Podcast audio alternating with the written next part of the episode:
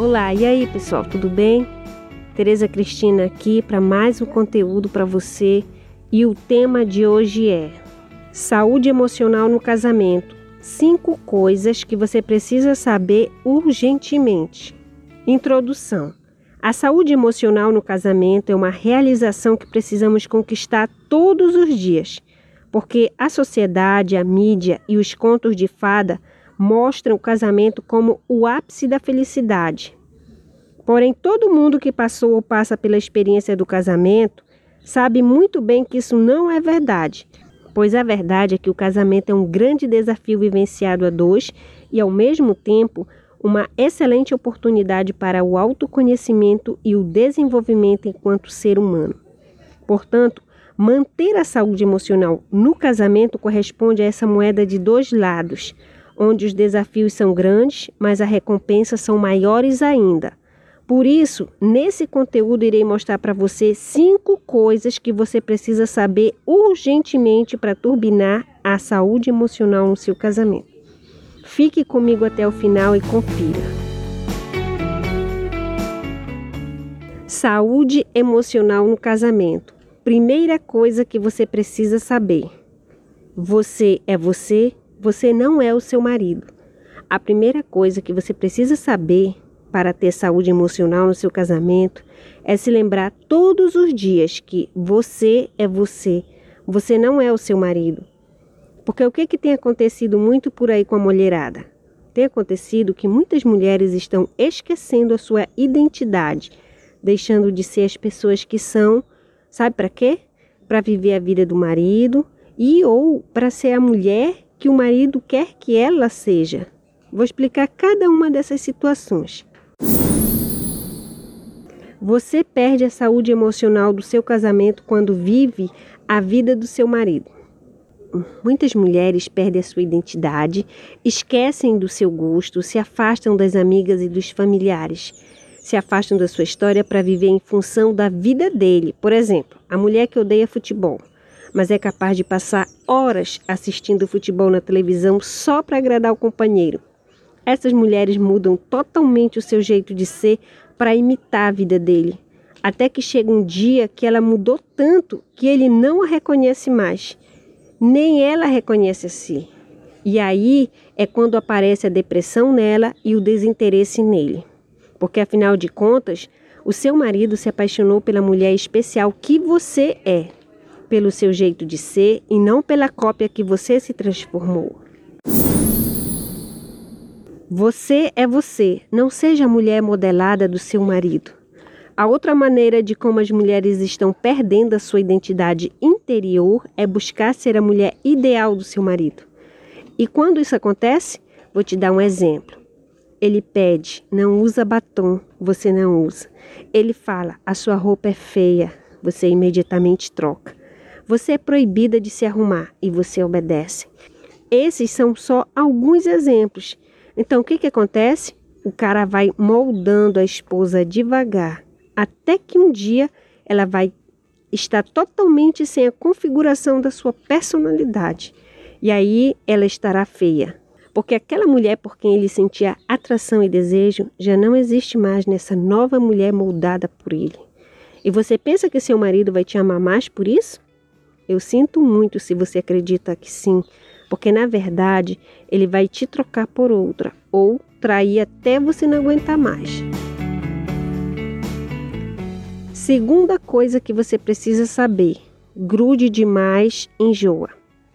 Era uma vez uma esposa que dormia, morava e até trabalhava com o marido. E incrível que pareça, até na hora das necessidades básicas dele lá no sanitário, ela ficava do lado de fora da porta do banheiro esperando por ele. Era um verdadeiro grude.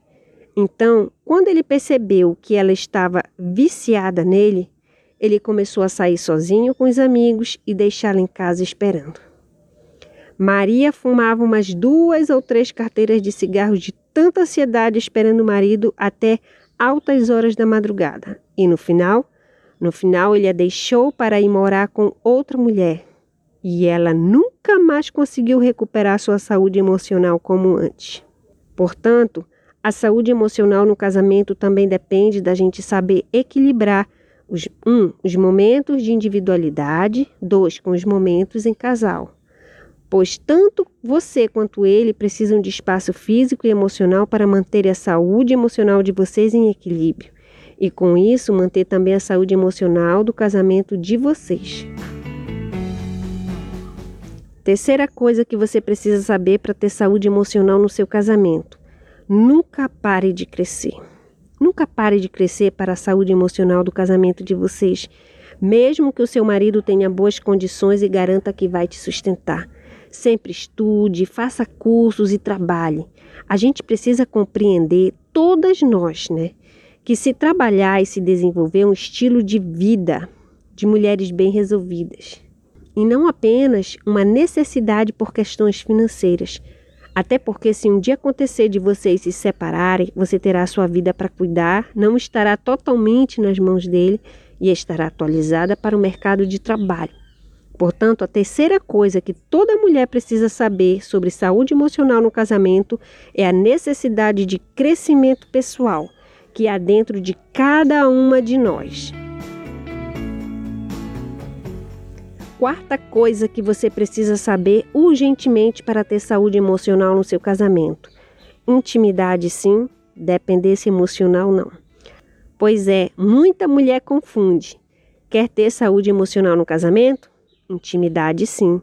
Compartilhar e viver momentos agradáveis, divertidos e de intimidade são atitudes saudáveis e muito necessárias na vivência do casamento. Mas a dependência emocional não. Então, se você não consegue relaxar e se divertir longe do seu marido, fica toda hora pensando nele, contando as horas para vocês se verem e olhando as redes sociais para ver se ele está online, você está com dependência emocional. E esse seu problema, mais cedo ou mais tarde, vai prejudicar a saúde emocional do seu casamento. E por isso, se isso estiver acontecendo com você, procure um profissional da área para te ajudar e busque conteúdos sobre o assunto antes que seja tarde demais.